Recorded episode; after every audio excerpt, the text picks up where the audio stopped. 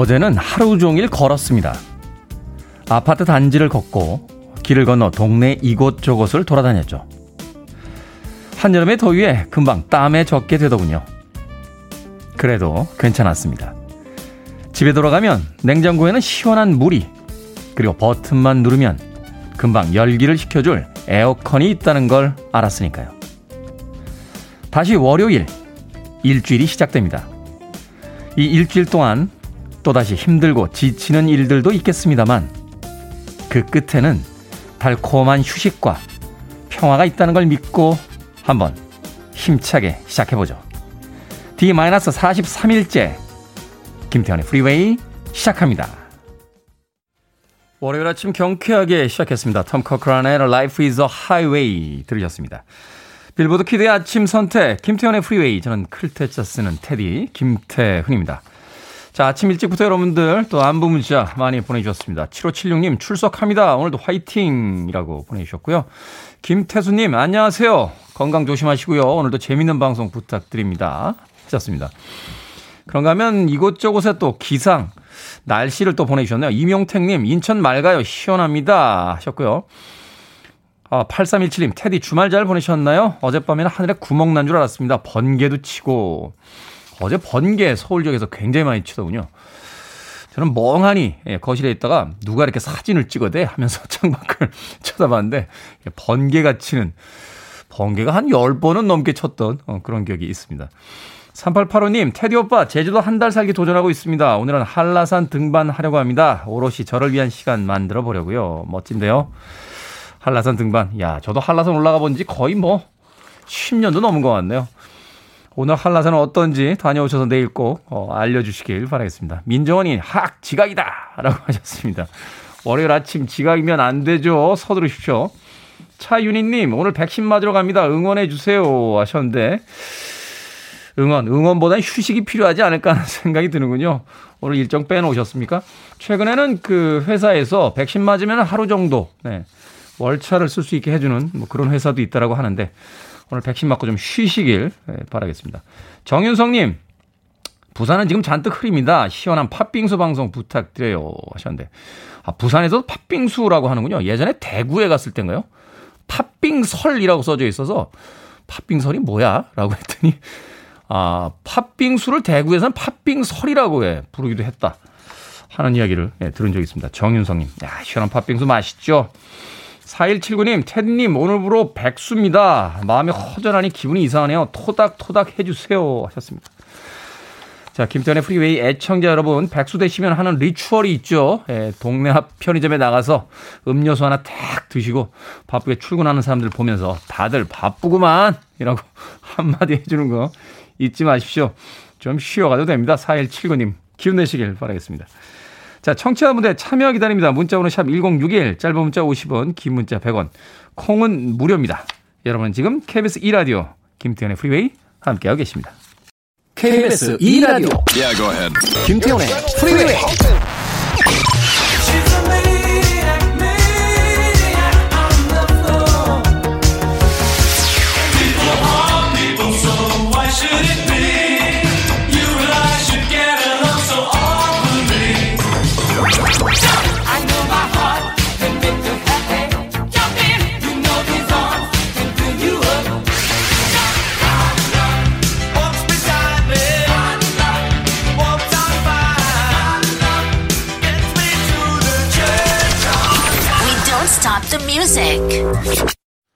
평화로워지는 곡이었죠. 스테판 비숍의 It Might Be You 들렸습니다.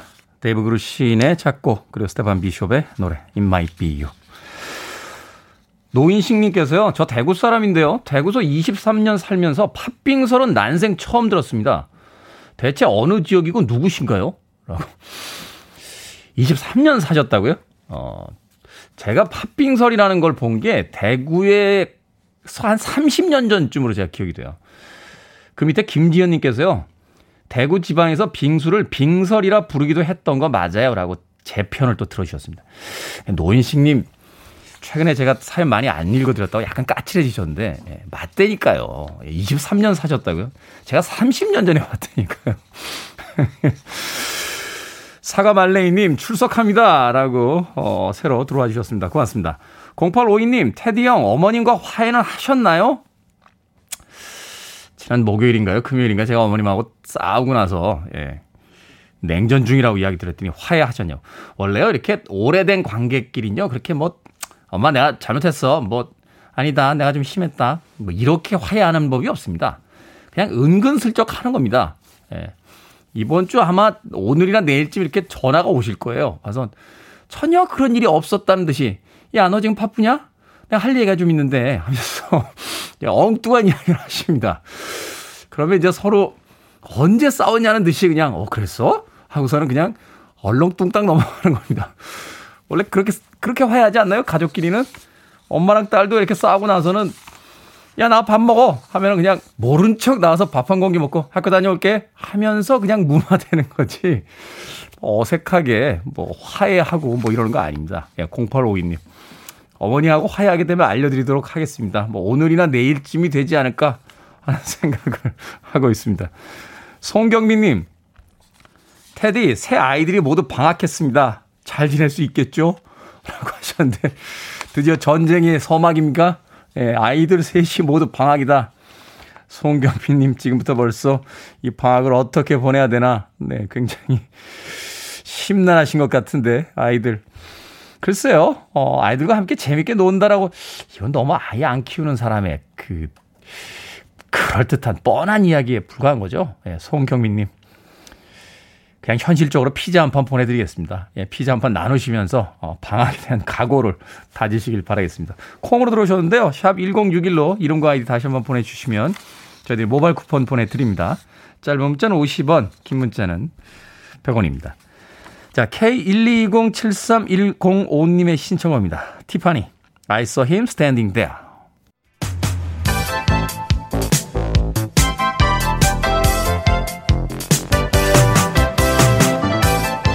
이 시각 뉴스를 깔끔하게 정리해드립니다. 뉴스 브리핑 김원식 시사평론가 나오셨습니다. 안녕하세요. 네, 안녕하십니까. 자, 이동재 전 채널A 기자가 지난 금요일 무죄를 선고받았습니다. 어, 취재원에게 비리를 제보하라 이렇게 협박한 혐의로 기소가 됐었죠. 네, 그렇습니다. 우리들이 네. 알고 있는 내용과 이 판결의 간극은 어떻게 이해를 해야 됩니까? 법의 한계라고 볼 수가 있는데 이제 언론에서 보도가 제대로 안 된 부분이 있는데 판사의 말입니다. 네, 그래서 이, 음, 죄는 아닐지 모르지만 이 채널A 기자가 명백하게 취재 윤리를 위반했다 이렇게 얘기를 한 거거든요. 네. 그래서 구체소의 수감 중인 피해자를 압박하고 가족에 대한 처벌까지 가능성 운운하면서 취재 정보를 얻으려 했다는 거고 또 검찰 고위 관부를 통한 선처 가능성을 거론하면서 취재원을 회유하려 했다. 이거는 분명하게 예, 취재 윤리 위반이다 이렇게 얘기를 한 거거든요. 윤리 위반이다. 그러니까 도덕적인 문제가 있다. 네, 그렇습니다. 아, 그럼 법적인 문제는 어떻게 되는 거?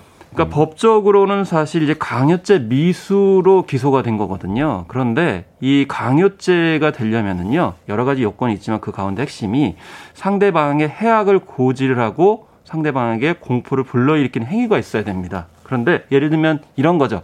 만약에 협조 안 하면 뭐 감옥에 보낼 수 있어 아니면 형량이 더 올라올 수 있어 이렇게 구체적으로 어떤 해악을 줄 수 있다는 것을 통해서 구체적으로 예 겁박을 해야 된다는 건데 근데 협박이라는 게 되게 추상적인 협박도 있는 거 아닙니까? 그렇죠. 너, 너 내가 누군지 알지 내 말 안 들으면 어떻게 되는지 알지 네. 이 정도만 해도 협박의 어떤 위협을 느끼잖아요. 그렇죠 더 구체적이라는 건데 그러면 기자가 무슨 말을 했느냐 이런 말을 했어요. 그 취재원한테 이 대표님 사실이 아니라도 좋다. 당신이 살려면 유시민에게 돈을 주었다고 하라.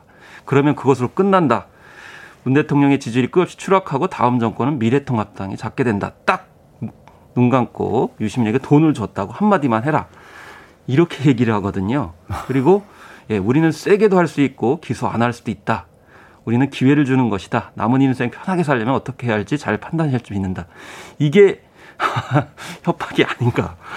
이게 참 법원 판단이 음. 납득을 할 수가 없는 그런 상황이거든요. 그런데 이제 무죄 판결이 나니까 이제 마치 자기는 떳떳한 것처럼 이렇게 하고 또 언론에서도 보도가 되고 있는 상황이다. 시민단체에서도 이 잘못을 정당하거나 면제하는 게 아니라고 법원에서 이야기한 것을 주목해야 된다. 이렇게 이야기를 하고 있는 거예요. 그래서 법 이전에 주목이라는 말도 있지만 사실 법 이전에 도덕 윤리가 우선 아닌가 저는 그렇게 생각을 하거든요.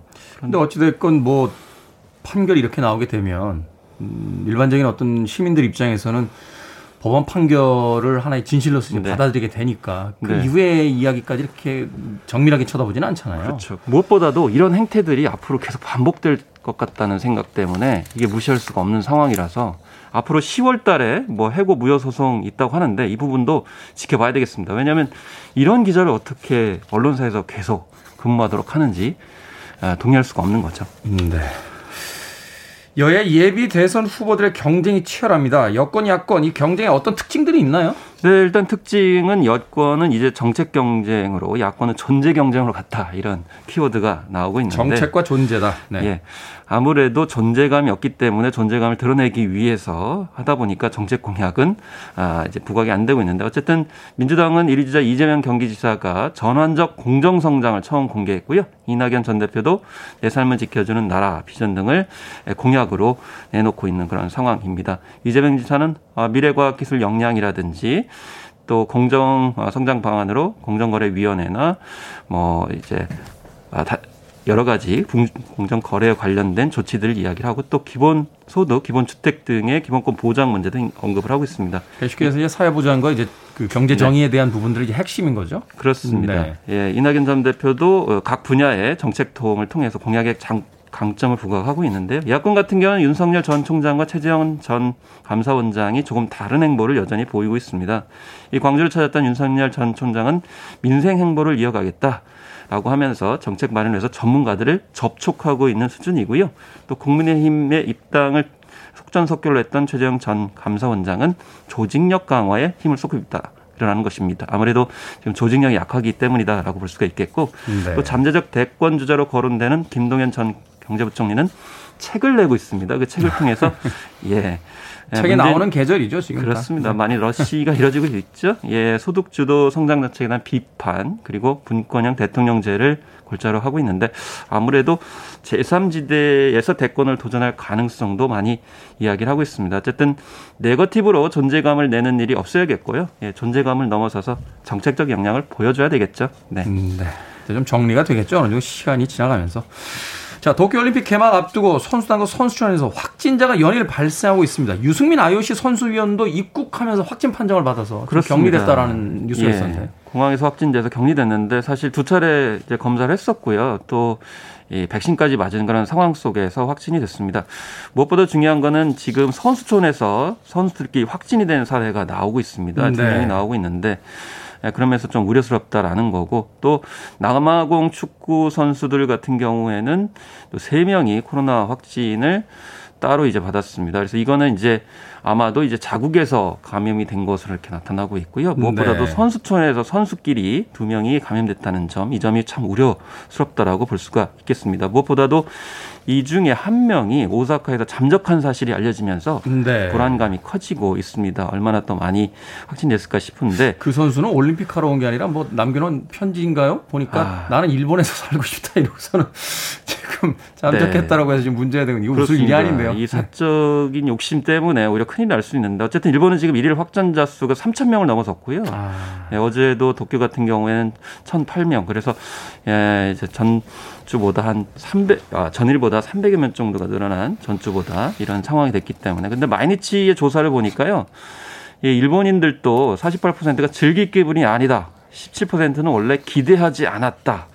이런 이제 응답이 나오고 있는 그런 상황이어서 저왜 강행하는가 이런 생각이 좀 많이 듭니다. 그래서 일부에서는 취소할 경우 중개권료 위약금을 천문학적으로 내야 하는 부담이 있기 때문이라는 이제 분석이 나오고 있고 심지어 무관중을 하는 바람에 티켓이 96%가 무효가 되면서 1조 원 정도 날아가는 상황이라고 합니다. 근데 올림픽은 인류의 평화 안녕을 위한 거 아닌가요? 이 돈의 생명이 휘둘리는 현실이 좀 아쉽다고 생각이 듭니다. 그 약관도 되게 이상하게 돼 있는 게 주최국에서는 거부할 수, 그러니까 취소할 수 있는 권한이 없더군요. IOC가 그렇죠. IOC가 모든 걸 다 가지고 있죠. 그냥 해야 되는 상황이라는. 사실 서울 88올림픽 때 호돌이 그 저작권도 IOC가 다 가지고 있어서 그 뒤에 아무것도 못했다는 이야기가 생각이 나네요. 올림픽 정신에 대해서 다시 한번 생각해 봤으면 좋겠습니다. 자, 오늘의 시사 엉뚱 퀴즈 어떤 문제입니까? 네, 앞서 코로나 올림픽이란 오명을 얻게 된 도쿄 올림픽 소식을 전해 드렸는데요. 이 원래 올림픽의 상징은 코로나가 아니라 평화를 뜻하는 비둘기 같은 어, 것들이었죠. 요즘 비둘기들은 아파트 베란다마다 있는 이 장치에 알을 낳는 경우가 많다고 하던데요. 여기서 오늘의 시사 엉뚱 퀴즈 나갑니다. 에어컨이 작동할 때 생기는 뜨거운 바람을 밖으로 빼내주는 이 장치의 이름은 무엇일까요? 1번 알까기, 2번 선풍기, 3번 과메기, 4번 실외기 중에 맞춰주시면 되겠습니다. 네, 정답 아시는 분들은 지금 보내주시면 됩니다. 재미있는 오답 포함해서 총 10분에게 불고기 버거 세트 보내드립니다.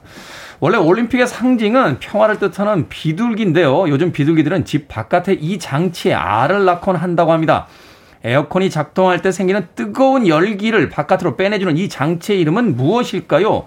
1번 알까기, 2번 선풍기, 3번 과메기, 4번 실외기 되겠습니다. 문자번호 샵 1061, 짧은 문자 50원, 긴 문자 100원, 콩으로는 무료입니다. 뉴스브리핑 김원식 시사평론가와 함께했습니다. 고맙습니다. 네, 감사합니다. 플래시 댄스에 수록됐던 곡이었죠. 마이클 셈벨로입니다. Maniac.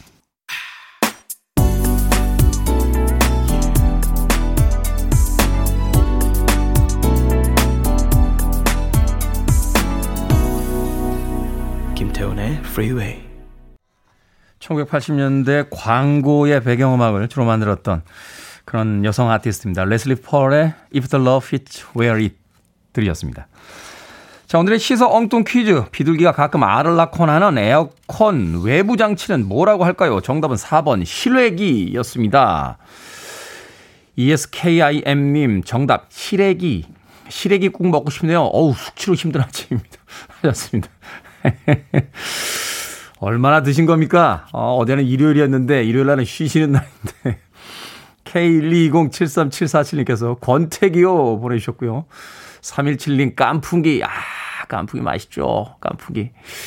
중금식에 이렇게 기자가 들어가면 이제 되게 닭으로 요리하잖아요. 예, 깐풍기. 네. 김현진님, 장난기. 네, 엉뚱 퀴즈는 내 안에 장난기를 불러일으킵니다. 하셨고요. 최다은님, 6번 갱년기입니다. 요즘 엄마가 갱년기세요. 무서워요. 라고 하셨습니다.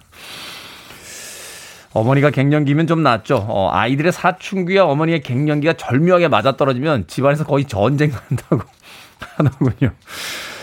어떤 특별한 기간이잖아요. 신체적인 변화가 오는 어, 서로가 그런 걸 좀 염두에 둔다라면 원래 화가 나신 게 아닌데 지금 뭔가 아, 신체적 변화 때문에 힘드시구나 하고 좀 생각해 보는 건 어떨까 하는 생각도 듭니다.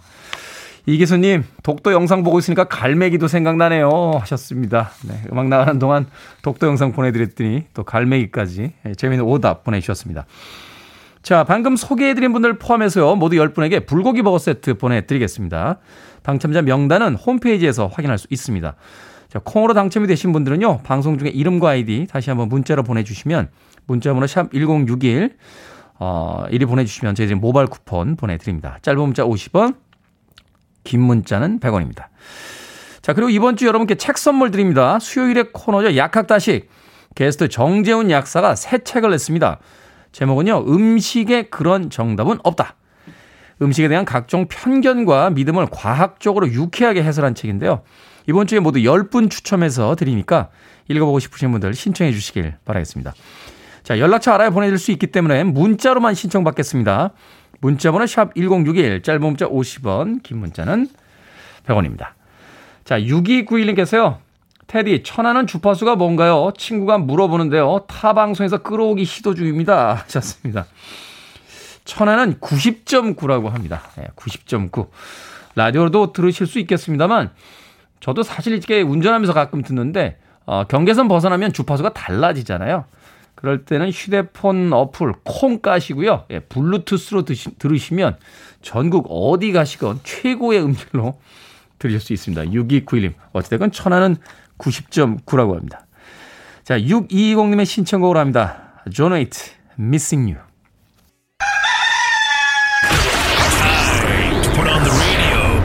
김태훈의 프리웨이.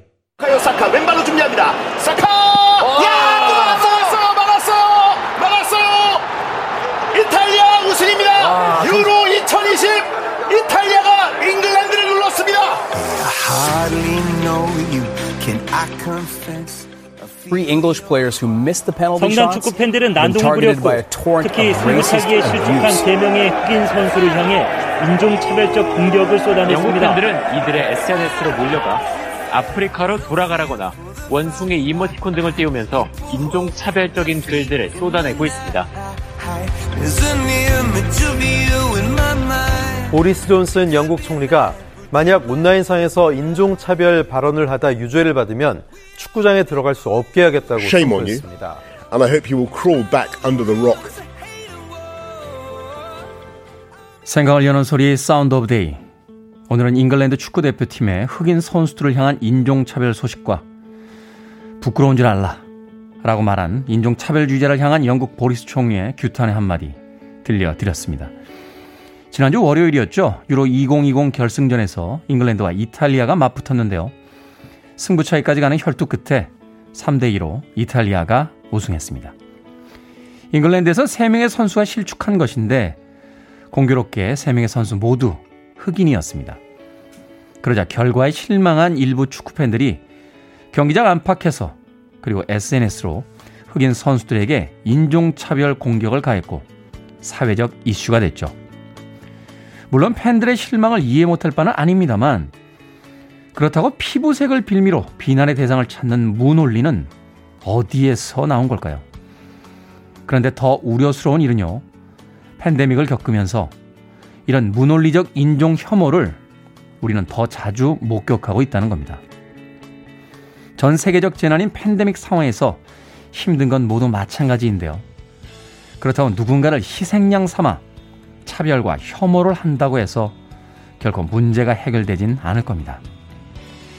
그보다는 오히려 지금을 하나의 기회로 생각해 보는 건 어떨까요? 그동안 종교, 경제, 정치, 문화적 차이로 서로 대립하던 인류가 팬데믹이란 하나의 공감대를 형성한 이때 서로를 이해하고 연대한다면 이 상황을 타개할 방법 더 빨리 찾을 수 있지 않을까요? Listening to one of the best radio stations around. You're listening to 김태훈의 Freeway.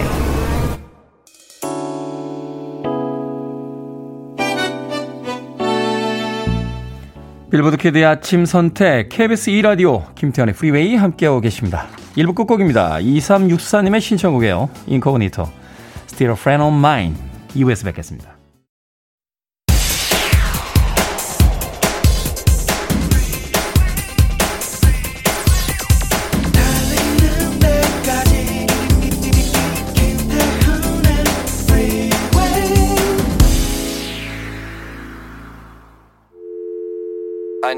Arms around me. I need to feel your touch.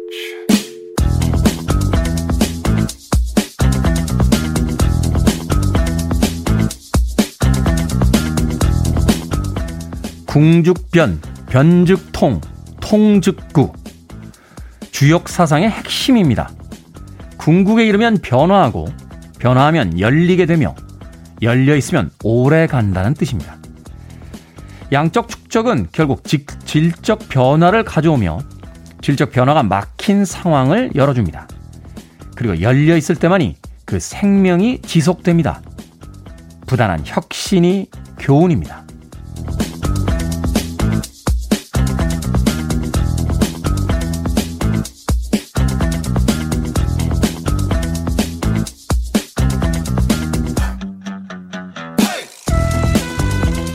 뭐든 읽어주는 남자. 오늘은 청취자 이영성 님이 프리웨이 홈페이지에 올려주신 글귀 읽어드렸습니다. 신영복 선생의 책 처음처럼의 일부인데요. 궁극에 이르면 변화하고 변화하면 열리게 되며 열려 있으면 오래 간다. 아마 이 문장이 지금 프리웨이에 꼭 필요한 이야기라고 생각하셨나 봅니다. 오늘로 드디어 마지막 청취율 조사 끝나는데요. 여기서 흔들리지 않고 계속해서 초심을 지킨다면 뭐 청취율도 오르고 새로운 시즌 시작할 수 있지 않을까요? 뭐 그거야 그때 가봐야 알겠습니다만 만약 9월에도 함께 할 수 있는 기회가 주어진다면 통즉구 이제 오래 갈 일만 남았다는 거죠. 더 이상의 시한부 없이 그냥 쭉 가는 겁니다. 쭉, 쭉. 2000, 한 2000, 2175년 정도까지 쭉. 플리트우드 맥의 Go Your Own Way 이 곡으로 김태훈의 프리웨이 2부 시작했습니다. 앞서 일상의 재발견이었죠. 우리의 하루를 꼼꼼하게 들여다보는 시간 뭐든 읽어주는 남자. 오늘은 신영복 선생님의 책 처음처럼의 일부 궁즉변 변즉통 통즉구에 대한 이야기 들려드렸습니다. 가을에도 해야죠, 방송. 네. 1733님께서 가을까지 아니 쭉 해주세요 하셨고요. 하연수님, 맞아요, 쭉. K79586409님, 쭉 가봐요. 5331님, 여기 청취자 추가요. 2000, 2175년까지 쭉 가길 응원합니다. 하셨고요. 김재성님, 2175년이면 테디가 몇 살까지 사신다는 거죠? 하셨는데, 저는 중간에 이제 죽겠죠. 어, 근데, 라디오는 영원할 수 있지 않습니까? 어, 2175년에도 라디오가 없어질 거라고 누가 이야기할 수 있겠습니까? 어, 어쩌면 22세기, 23세기, 한 2900년에도 라디오 있을지 모릅니다. 그때까지 계속 쭉, 어, 프리웨이는 계속됐으면 하는 바람 가져봅니다. 자, 뭐든 읽어주는 남자, 여러분 주변에 의미 있는 문구라면 뭐든지 읽어드립니다. 포털 사이트에 김태훈의 프리웨이 검색하고 들어오셔서요. 청취자 참여라고 쓰여진 부분 누르시면 게시판이 나옵니다. 홈페이지 게시판 이용해서 글 남겨주셔도 되고요. 말머리 뭐든 달아서 문자로도 참여가 가능합니다. 문자 번호는 샵 1061, 짧은 문자는 50원, 긴 문자는 100원, 콩은 무료입니다. 오늘 채택이 되신 이영성님께는 촉촉한 카스테라와 아메리카노 두 잔 모바일 쿠폰 보내드리겠습니다. 강성수님, 오늘 우리 아내 돌봄 전담사 서류 합격자 발표 기다리는데 좋은 소식 있었으면 하네요. 하면서 기대에 찬 문자 보내주셨습니다. 고맙습니다. I want it, I need it, I'm desperate for it. Okay, let's do it. 김태훈의 Freeway. 80년대 정말 대단했던 그런 아티스트들이었죠. 어, 노르웨이의 3인조 그룹 아하의 Me에 이어진 영국 아티스트 데이비드 보위의 Modern Love까지 두 곡의 음악 이어서 들으셨습니다. 얼마 전에 이 데이비드 보위의 그 다큐멘터리 다시 보는데 참 대단한 아티스트였더군요. 70년대부터 2000년대까지 그 동시대의 유행을 언제나 가장 앞서서 선도했던 그런 인물이기도 했습니다. 뭐 음악가이기도 했고요. 그 패션 스타일을 가지고 한 시대의 어떤 문화를 만들어내기도 했던 그런 뮤지션이었습니다. 데이빗 보이의 Modern Love. 앞서 들으신 곡은 아하의 Me까지 두 곡의 음악 이어서 들려드렸습니다. 2940님, 테디 친구 추천으로 들어온 천안입니다. 천안 주파수 읽어주시는 타임에 들어와서 웃음이 났네요. 하셨습니다. 오늘 천안에서 많이 오셨네요. 서지혜 님도 여기 천안인데요. 프리웨이 화이팅이라고 보내주셨습니다. 고맙습니다. 그런가 하면 7009님, 안녕하세요. 제주도에서 잘 듣고 있는 애청자입니다. 그냥 쭉 하시면 안 될까요? 저도 처음에는 헐 했어요. 근데 들으면 들을수록 재밌고 골라 듣는 재미가 쏠쏠합니다. 팝 음악도 너무 좋고요. 참 잘생기셨어요. 라고. 역시 뭐 제주도에서도 먹히는군요. 어, 역시 인물이. 그렇죠. 뭐 인물은 글로벌한 거니까요. 뭐 어느 지역에서만 되고 어느 지역에서 안 되고 이런 건 없지 않습니까? 7009님. 제주도 지금 그 관광객들 많지 않나요? 비수도권도 어 뭐 거리두기 격상하겠다 하는 발표가 있었는데 아무쪼록 이 힘든 시기 다들 좀 잘 버티고 지나갔으면 하는 생각 가져봅니다. 자, 이용님, 테디 항상 잘 듣고 있어요. 운전하느라 평소엔 문자도 못 하는데요. 주말에 남편이 차 앞부분을 부숴먹어서 그 덕분에 오늘 셔틀 타고 출근합니다. 하셨습니다. 이걸 뭐 불행이라고 해야 될까요? 행복이라고 해야 될까요? 남편분이 차를 앞문을 부수시는 바람에 어쩔 수 없이 셔틀을 타고 출근하셔서 문자를 하시게 됐다. 네, 이용님에게 치킨 한 마리 보내드리겠습니다. 그렇죠. 인생에 안 좋은 일이 오면 또 좋은 일도 하나 다가가는 거죠. 뭐차 앞문짝과 뭐 치킨 한 마리를 바꿀 수는 없겠습니다만 그래도 좋지 않은 일 뒤에는 또 재밌는 일이 있다. 아, 좋은 일이 있다라고 위로하시는 건 어떨까 하는 생각 듭니다. 콩으로 들어오셨는데요. 샵 1061로 다시 한번 이름과 아이디 보내주시면 모바일 쿠폰 보내드리겠습니다. 짧은 문자는 50원, 긴 문자는 100원입니다. 0966님, 문자 좀 읽어주세요. 익산 사는 53세 노총각입니다. 이라고 보내주셨습니다.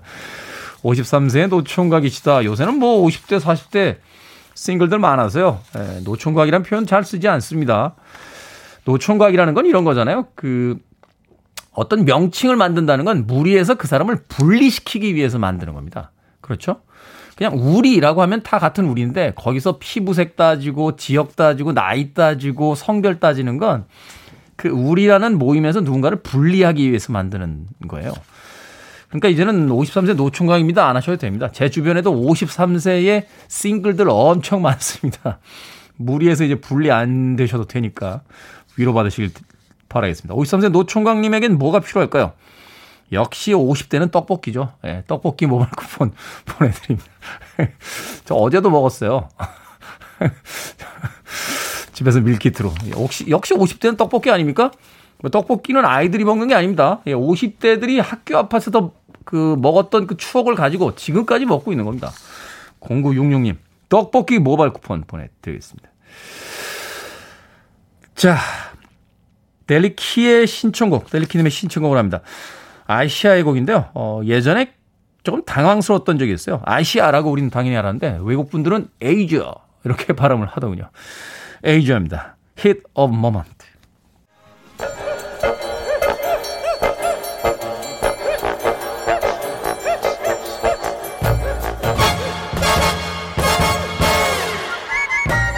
온라인 세상 속 촌철살인 해악과 위트가 돋보이는 댓글들을 골라봤습니다. 댓글로 본 세상.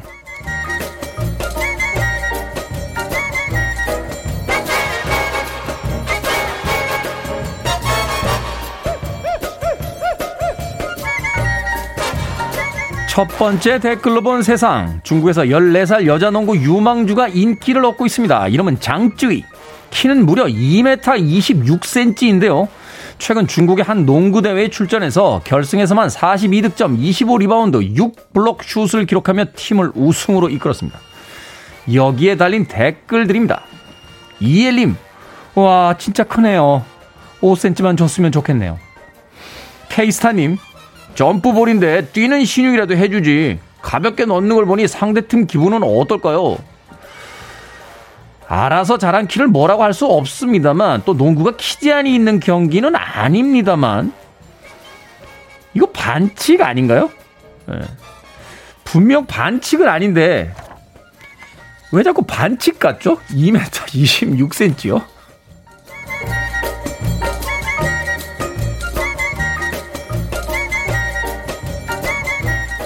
두 번째 댓글로 본 세상. 우리나라 웹툰 작가 3명 중에 1명은 일을 그만둘 생각을 해봤다고 합니다. 고생해서 그린 작품이 불법 복제되고 심지어 불법 번역이 돼서 해외 사이트에도 올라가고 있기 때문인데요. 일부 독자들은 공짜로 볼 수 있는 걸 돈 내고 보긴 아깝다 하면서 불법 복제를 하지 말아달라는 공지에 악플을 달기도 한다는군요. 여기에 달린 댓글들입니다. 지구 관찰 일지님, 우리가 1초면 넘기는 컷 하나 그리기 위해 작가들이 몇 시간을 투자하는지 알았으면 좋겠습니다. 피혜영님, 아니 술 먹을 땐 몇만 원도 펑펑 쓰면서 한 편에 200원이 그렇게 아깝나요? 음악가나 웹툰 작가들의 작품을 돈 주고 듣고 보는 데는 분명한 이유가 있습니다. 음악가와 웹툰 작가들이 인기도 얻고 또 돈도 벌어야 계속해서 작품을 만들고 그래야 우리도 계속 아름답고 재밌는 작품들을 만날 수 있을 테니까요. 그런데 그것도 부담이 되신다라면 그냥 김태훈의 프리웨이로 오십시오. 음악도 공짜, DJ 멘트도 공짜, 심지어 선물도 드립니다. 라디오 만세!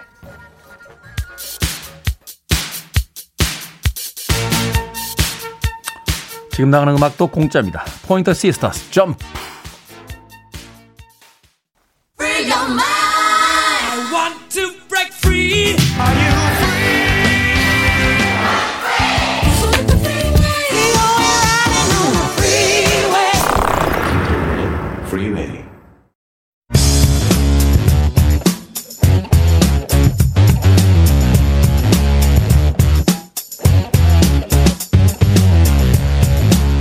월요일은 과학 같은 소리 안에 오늘은 중요한 지방 일정 때문에 이정모 관장님이 자리를 비우셔서 천문학자 이명현 박사님과 함께 합니다. 어서 오세요. 네, 안녕하십니까. 반갑습니다. 박사님과는 그 박사님 책 내셨을 때 네네. 제가 타 방송에서 만나서 한번 네, 인사를 드렸던 기억이 있습니다. 자, 박사님은요 천문학자시고 또 외계의 생명체를 찾는 과학 프로젝트 세티의 한국 책임자이십니다. 자, 그래서 오늘은 어, 외계 생명체 이야기를 좀 듣고 싶어서 박사님을 모셨습니다. 지난달에 미국 정부가요 미확인 비행물체 관련 분석을 담은 보고서 이 민간에 공개를 했는데 어 트럼프가 관련 보고서를 작성해서 공개한 내용의 법안에 서명을 했었죠 전 대통령이 이 보고서가 그 결과인 것 같은데 어떻게 보셨습니까? 네, 이 결과 그러니까 보고서를 이제 그 공개하는 거죠 일반에게. 네. 근데 그 전에도 뭐 보고서를 공개하는 경우가 많이 있었는데요. 음. 이번에 이제 공개하는데 의의가 이제 한 두 가지라고 보는데요. 하나는 조금 그 좀 즉각적으로 이제 오픈을 했어요. 그 전에 뭐 몇십 년 되고 이런 거잖아요. 즉각적 오픈이라는 건 어떤 뭐 의미죠? 최근에 이벤트 같은 것들도 아, 네 그러니까 그렇게 오래전 것뿐만이 아니라 최근에 어떤 그 발견 사항 뭐 이렇게 연구된 것들도 다 오픈을 했다. 네, 그렇죠. 왜냐하면 이제 그 전에는 뭐 잘 아시는 것처럼 무슨 50일 구역 같은 거 있다, 이라고 그 미국의 무슨 사막에. 아, 진짜 있는 거 아닙니까? 뭐 그렇게 얘기하던 것들 뭐 몇십 년 지나서 이제 그, 그 보고서가 오픈되고 이러잖아요. 근데 네. 이번에는 이제 그게 뭐 최근 몇 년 동안 것들도 그 하고 또 한 가지는 그 뭐가 날아다니고 있다 하는 것이 실체가 있는 것들이 있고 음. 그것이 실체인 것으로 확인된 것도 있고 그런데 이제 원인은 모르겠다. 이게 이제 결과예요. 뭐가 날아다니고 있는데 아직까지 원인은 잘 모르겠다. 네, 그리고 이제 그것을 계속해서 주목하고 어 살펴보겠다. 그게 음. 이제 말하자면 오픈한 것이라 이제 그 결과에 대해서 어쨌든 명확하게 이야기를 해준 거죠. 그걸 왜 이렇게 시원하게 얘기를 안 해주지 모르겠어요. 사실은 네. 미국 대통령이 딱 되면 제일 먼저 저 같으면 뭐 저를 시켜줄 리도 없습니다만 저는 미국 대통령이 딱 되면은 바로 정보 관계자를 다 모은 다음에 외계인 있냐? 하고, 하고 물어보고 싶거든요. 그러니까 실제로 이건 이제 보고서와 조금 다른 이야기인데 미국 그게서 이제 청문회 있잖아요. 네. 그러니까 우리나라는 이제 국회 청문회 그러면 우리는 그냥 굉장히 정치적이고 뭐 날 서서 막 이러는 거 생각하는데 네. 미국에서 국회 청문회 때 그 세 번이나 외계인 청문회가 열렸었어요. 어. 그러니까 가장 최근 게 아마 2017년, 16년 무렵인데 네. 거기에는 이제 세티 과학자들, 그러니까 외계 지적 생명체를 연구하는 과학자들을 불러서 뭐 이제 선서를 시키죠. 네. 진실만을 말하겠습니다. 진실만을. 물론 이제 그 전에 보고서를 내고요. 그리고 나서 질문이 지금 말씀하신 것처럼 뭐 약간 어휘는 다르겠지만 국회의원 그쪽에 이제 상원 의원이 외계인 있습니까? 라고 질문을 해요. 어.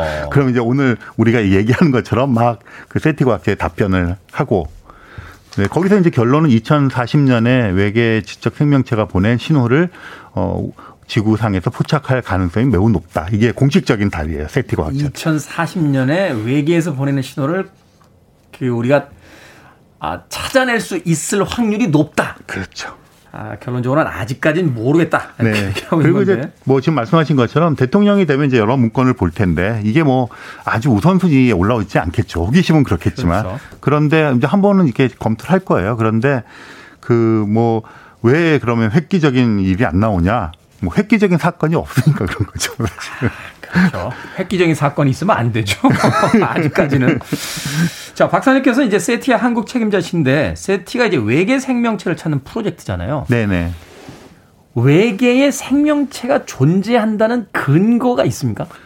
근거, 과학적 근거는 굉장히 많이 있어요. 아, 어떤 거죠? 이제 과학적 근거라고 하는 게 관측을 통해서 이렇게 포착된 어떤 것들이잖아요. 네. 그러니까 예를 들어서 그 정황적인 증거가 있고 약간 어떤 관측된 결과물에서 추론을 하는 게 있는데요. 네. 태양계 같은 경우는 뭐 화성 같은 데는 어 물이 흘렀던 흔적이 있고요. 그 화성에는 물이 흘렀던 흔적이 그다음에 뭐 남극과 북극의 빙하도 있고 음. 남극 그 그러니까 아래 화성의 남극과 북극을 네네 그렇죠. 그리고 화성의 남극 근처에 있는 지하를 살펴보니까 물이 있는 호수가 한 8km짜리가 있는 것으로 판명이 아. 되었고 어 그다음에 화성에서는 그 생명체의 어떤 징후라고 할 수 있는 메탄가스 같은 게 있어요. 메탄가스. 뭐 지구상에서 가축들이 막 뿜어내는 그게 이제 뭐 주로 이제 소라든지 이런 소라든지 그런 애들이 분뇨들에서 주로 많이 나온다고 하는. 그렇죠. 방귀 낄 때도 그 네. 트림하거나 그래서 그런 것들이 주기적으로 굉장히 많이 나와요. 근데 어. 이게 다른 뭐 그 별똥별 떨어지는 거나 이런 화산 현상을 설명할 수 없기 때문에 음. 생명체가 만들어내는 것이 아니냐 박테리아 같은 뭐 이런 식의 것들 뭐 심지어는 화성의 대기에서 포스핀이라고 해서 어, 생명체와 굉장히 연관이 있는 유기 화합물 같은 게 발견되기도 하고요. 네. 그래서 태양계 내에서는 박테리아나 미생물 같은 정도의 생명체들 그래도 기대를 많이 하고 있어요. 그런 증거들이 있어가지고. 그런 증거들이 있다. 네, 심지어는 토성의 위성인 엔셀라더스 같은 경우도 뭐 물이 뿜어져 나오고 있었는데 최근에 메탄가스가 또 발견이 되었어요. 어. 그래서 이제 생명 징후라 그러죠. 뭐 biosignature라고 하는 것들이 뭐 많이 발견이 되었죠. 음. 그래서 박테리아나 미생물 같은 생명체는 태양계에 있을 것 같다. 그렇게 한 게 근거고요. 또 한 가지는 태양가 태양계 같은 게 되게 많아요. 우리 그, 우리의 태양계 같은 것들이 그렇지 뭐 우리 은하에만 해도 뭐 수천억 개가 있는데 네. 그러면 이제 관심이 지구 같은 행성이 있을까? 있을까? 네, 근데 그게 2009년부터 이제 본격적으로 관측을 했거든요. 우주망원경을 띄워서 그랬더니 뭐 굉장히 흔한 것 같아요. 사실 이제 거대한 폭발, 빅뱅에 의해서 이제 그 지구가 이제 자연이 만들어진 거잖아요. 네, 그렇죠. 그렇게 따진다면 그렇게 많은 별들이 있더라면 통계학적으로 확률적으로 봤을 때 지구랑 비슷한 별이 있을 확률이 굉장히 높다고 하대요. 네, 그런 가설을 세우고 관측을 해봤더니 실제로 관측된 데이터를 가지고 이제 우리 은하 전체에 우리 은하에만 50억에서 500억 개 정도 지구와 비슷한 행성이 있을 것으로 이제 추론되는 우리 은하계에서. 네, 뭐 좁은 영역을 관측해서 넓게 이제 한번 살펴보는 거죠. 그러니까 흔하다 이런 거죠. 그러니까 그렇다면 그 중에 뭐 몇 분의 일만 몇 분의 일만 이런 식으로 따져봐도 음. 뭐 지구인 같은 생명체가 있을 개연성이 과학적으로 엄청 높다는 거죠. 확률적으로. 충분히 있다. 네. 그러니까 아. 이제 그런 걸 바탕으로 과학자들은 외계 생명체가 있을 가능성이 굉장히 높다. 이렇게 얘기를 하는 거죠. 어떻게 찾습니까? 이 세티는 어떤 방식으로 외계 생명체를 찾습니까? 그 세티 프로젝트는 외계 지적 생명체를 찾는 프로젝트예요. 그렇죠. 네, 그래서 주로 지금 뭐 라디오 방송 하고 있지만 그러니까 지적 생명체라는 건 이제 우리처럼 의식이 있고 뭔가 활동을 그 문화적 활동을 하는 이런 어떤 생명체를 찾는 그렇죠. 그러니까 외계 생명체 그러시면 지금 말씀드린 것처럼 박테리아나 미생물 같은 것들은 태양계 내에서 지금 찾고 있고요. 음. 그 가볼 수도 있으니까. 네. 그리고 외계 지적 생명체는 어, 지구, 최소한 이제 지구인 정도 되는 우리처럼 이런 의식을 가지고 뭐 네. 뭐 외계인이 있을까 이런 생각을 할 수 있을 정도의 지적 능력을 가지면 아. 되는데 그런 걸 찾기 위해서 주로 요즘에 지구와 비슷한 행성의 타겟을 맞춰 가지고요. 네. 그곳에 이제 확률이 높으니까 네. 전파 망원경을 사용해서 그쪽으로부터 오는 인공적인 전파 신호를 찾아보려고 그래요. 우리처럼 이렇게 TV도 보고 막 이렇게 그 라디오도 듣고 휴대폰도 쓰면 이제 전파들이 나오는데 그렇죠. 그게 이제 우주로 이렇게 날아간단 말이죠. 그렇죠. 이게 뭐 예전에 이런 핸드폰, 라디오, 텔레비전 없었을 때는 네. 태양의 전파를 반사하는 것만 지구에서 나왔을 거예요. 그렇겠죠. 근데 지금은 이게 의도하지 않지만 우리가 지금 하고 있는 방송도 지구를 벗어나고 있거든요. 지금 이 순간에 빛의 속도로. 물론 이제 약하니까 네. 성질이 약하니까 멀리까지 디텍트가 안 되겠지만 모든 지구에서 하고 있는 이런 인위적인 거로 만들어내는 전파 신호는 다 우주로 의도하지 않지만 뻗어나가고 있는 거죠. 아, 그럼 제가 프리웨이를 오래 하면 깐따빌라 행성 이런 데서 제방 그렇죠. 만약에 프리 여기서 이거를 3년 동안 했다. 그러면 네. 삼광년을 날아가는 거거든요. 삼광 그럼 삼광년이 떨어지니까 한 20년쯤은 하셔야. 삼광년 가지고는 그런 확률인데 행성까지 가니까 좀 그러니까 멀리 그러니까 오래 할수록 확률이 높아지는 거죠. 네, 그래서 이제 그런 전파 신호를 찾아보겠다는 거죠. 그게 음. 이제 SETI 프로젝트의 주력인데요. 음. 그 약간 덧붙이면 최근에 와서는 그것 말고 다른 방법으로 좀 찾아보자. 음. 근데 이런 거죠. 그 핵무기가 많잖아요. 네. 그러면 만약에 핵전쟁이 일어난다면 순식간에 굉장히 큰 섬광이 일어날 거예요. 그렇죠. 그러니까 그런 걸 찾아보자는 거죠. 혹시 저 핵, 외계에서도 핵전쟁을 하고 있는지. 그렇죠. 그럼 그걸 딱 보면 아, 쟤네들은 핵무기를 만들 정도로 과학기술이 발달했는데 네. 멸종했구나. 아. 또 그런 것도 있고요. 그 지구 같은 행성을 찾으면 대기 관측을 해요. 그쪽 대기를. 네. 근데 뭘 찾냐면 예전에는 뭐 산소나 이런 거 찾았는데 그런 건 이제 생명 신호잖아요. 그렇죠. 문명 신호가 아니라. 네. 그래서 거기서 뭘 찾는가 하면 예를 들어서 오염 물질. 우리가 지금 막 오염시켜 그건 인공적으로 만들어서 오염된 것들이나 그렇죠. 그런 걸 찾아보는 시도들도 하고 있어요. 재밌네요. 저는 배철 선배님 왜 이렇게 30년 동안 오래 하시나 했더니 외계 생명체를 만나기 어, 위해서 굉장히 좋은 시나리오인데요. 음악 한 곡 듣고 와서 계속해서 외계 생명체에 대한 이야기 나눠보도록 하겠습니다. 외계로부터 오는 신호에 대한 음악이었죠. 클라투입니다. Calling Occupants of Interplanetary Craft 듣습니다. 항상 듣고 싶었던 곡인데 제목이 어려워서 잘 소개를 못했었습니다. 클라투의 Calling Occupants of Interplanetary Craft 주셨습니다. 자, 김현신님, 우와, 지구까지 UFO 띄울 정도면 우리보다 과학이 더 발달했을 텐데 호전적이지 않은 생명체기를 바랍니다. 하셨습니다. 이거 우리가 항상 하는 이야기죠. 네, 맞아요. SETI, SETI 과학자분들에게 특히 물어보는 건. 스티븐 호킹도 비슷한 이야기를 했었어요. 네, 호킹 박사님이 이제 그런 비슷한 이야기 하셨는데, 네. 그 조금 맥락 간단히 말씀드릴게요. 호킹 박사님은 외계 생명체 SETI 프로젝트 관여를 하셨고, 외계인이 있을 거라 생각하시는데, 또 한편으로는 인류가 이런 몸뚱아리로 지속할 수 없다고 생각해요. 그러니까 기계 음. 인간이 되자고 주장하시는 분이에요. 우주 여행을 기계 위해서. 아. 근데 그때까지 시간이 걸리잖아요. 네. 근데 그 사이에 어줍잖게 외계인 찾고 뭐 이런다고 하다가 멸종당하면 호모사피ens 끝이니까 음. 그때까지 좀 조신하게 있자 이런 의미에서 아. 그렇게 하는 거지 외계 지적 생명체를 반대하는 건 아니에요. 우리가 그러니까 말하자면 준비가 될 때까지는 조금 조신하게 기다렸다가. 네, 그렇죠. 기다렸다가 하자. 어, 그렇군요.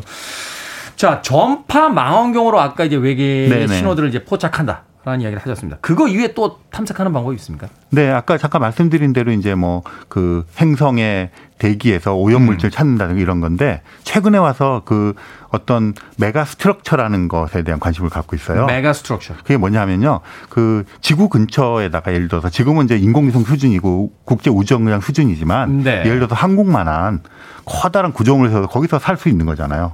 미래에는. 그렇죠. 근데 네. 그게 점점 커지게 되면 이제 그것에 의해서 뭐 그런 것들에 의해서 지구가 가려지기도 하고 태양이 가려지기도 하고 거기서 나오는 에너지 반사가 있고 이러니까 그런 걸 찾아보자는 거죠. 음. 그래서 실제로 어떤 태비의 별이라고 하는 별에서 이 밝기가 급격히 떨어지는 거예요. 자연석이지 않고. 어. 그래서 그 별이 혹시 어, 외계인들이 만든 어떤 메가 스트럭처 아닌가 해가지고 몇 년 동안 구조물. 네, 인공 구조물 어. 떠들썩했죠. 어. 근데 어, 아직까지도 뭐 그게 뭐 자연 현상인지 그런 건 밝혀지지는 않고 있어요. 그래서 그런 것들이 꽤 많이 발견이 되고 있어서 그 인공 구조물을 발견하자 이런 것도 지금 시- 진행을 하고 있습니다. 인공 구조물을 발견하자. 네.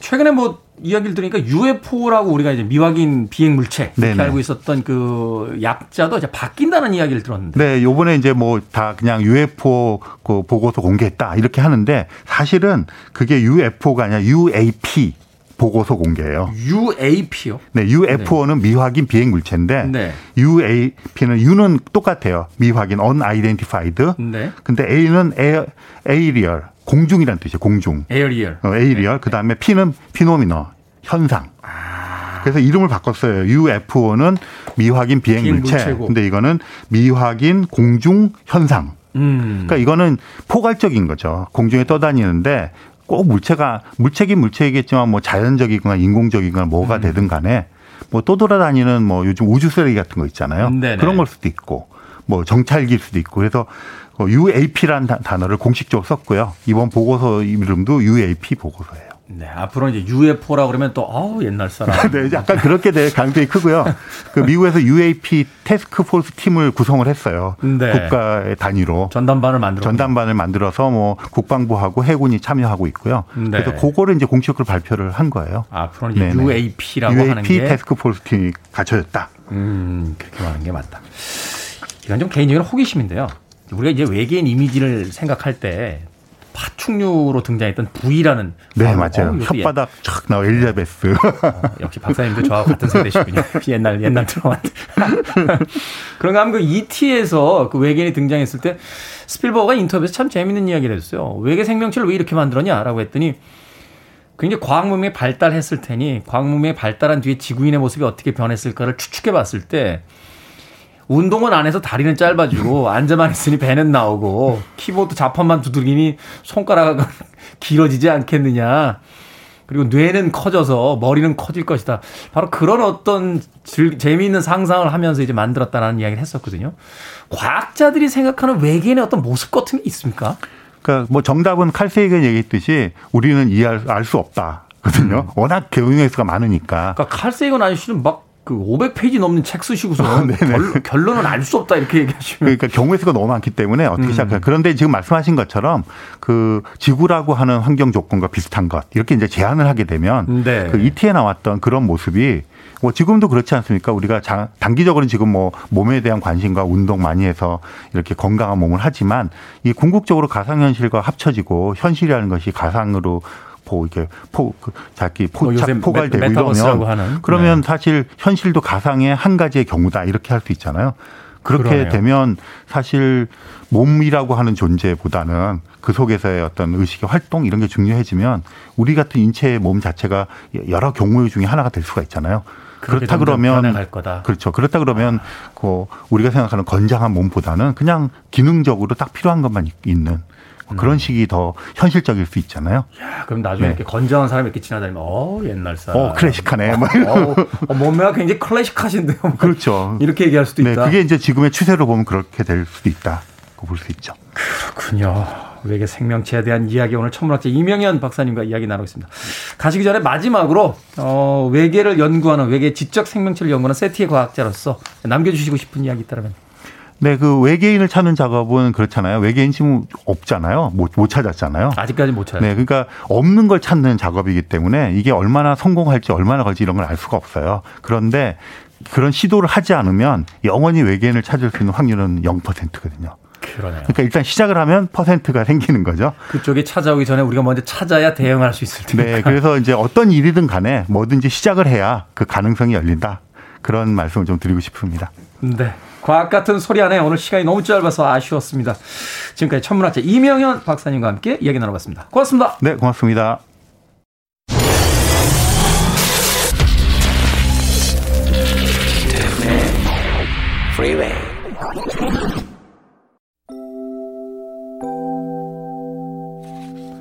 KBS 2라디오 김태훈의 프리웨이 D-43일째 방송 이제 끝곡입니다.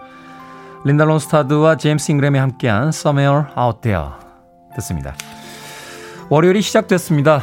힘들고 복잡한 일들이 있겠습니다만 일상의 소중함도 놓치지 마시길 바라겠습니다. 저는 내일 아침 7시에 돌아옵니다. 고맙습니다.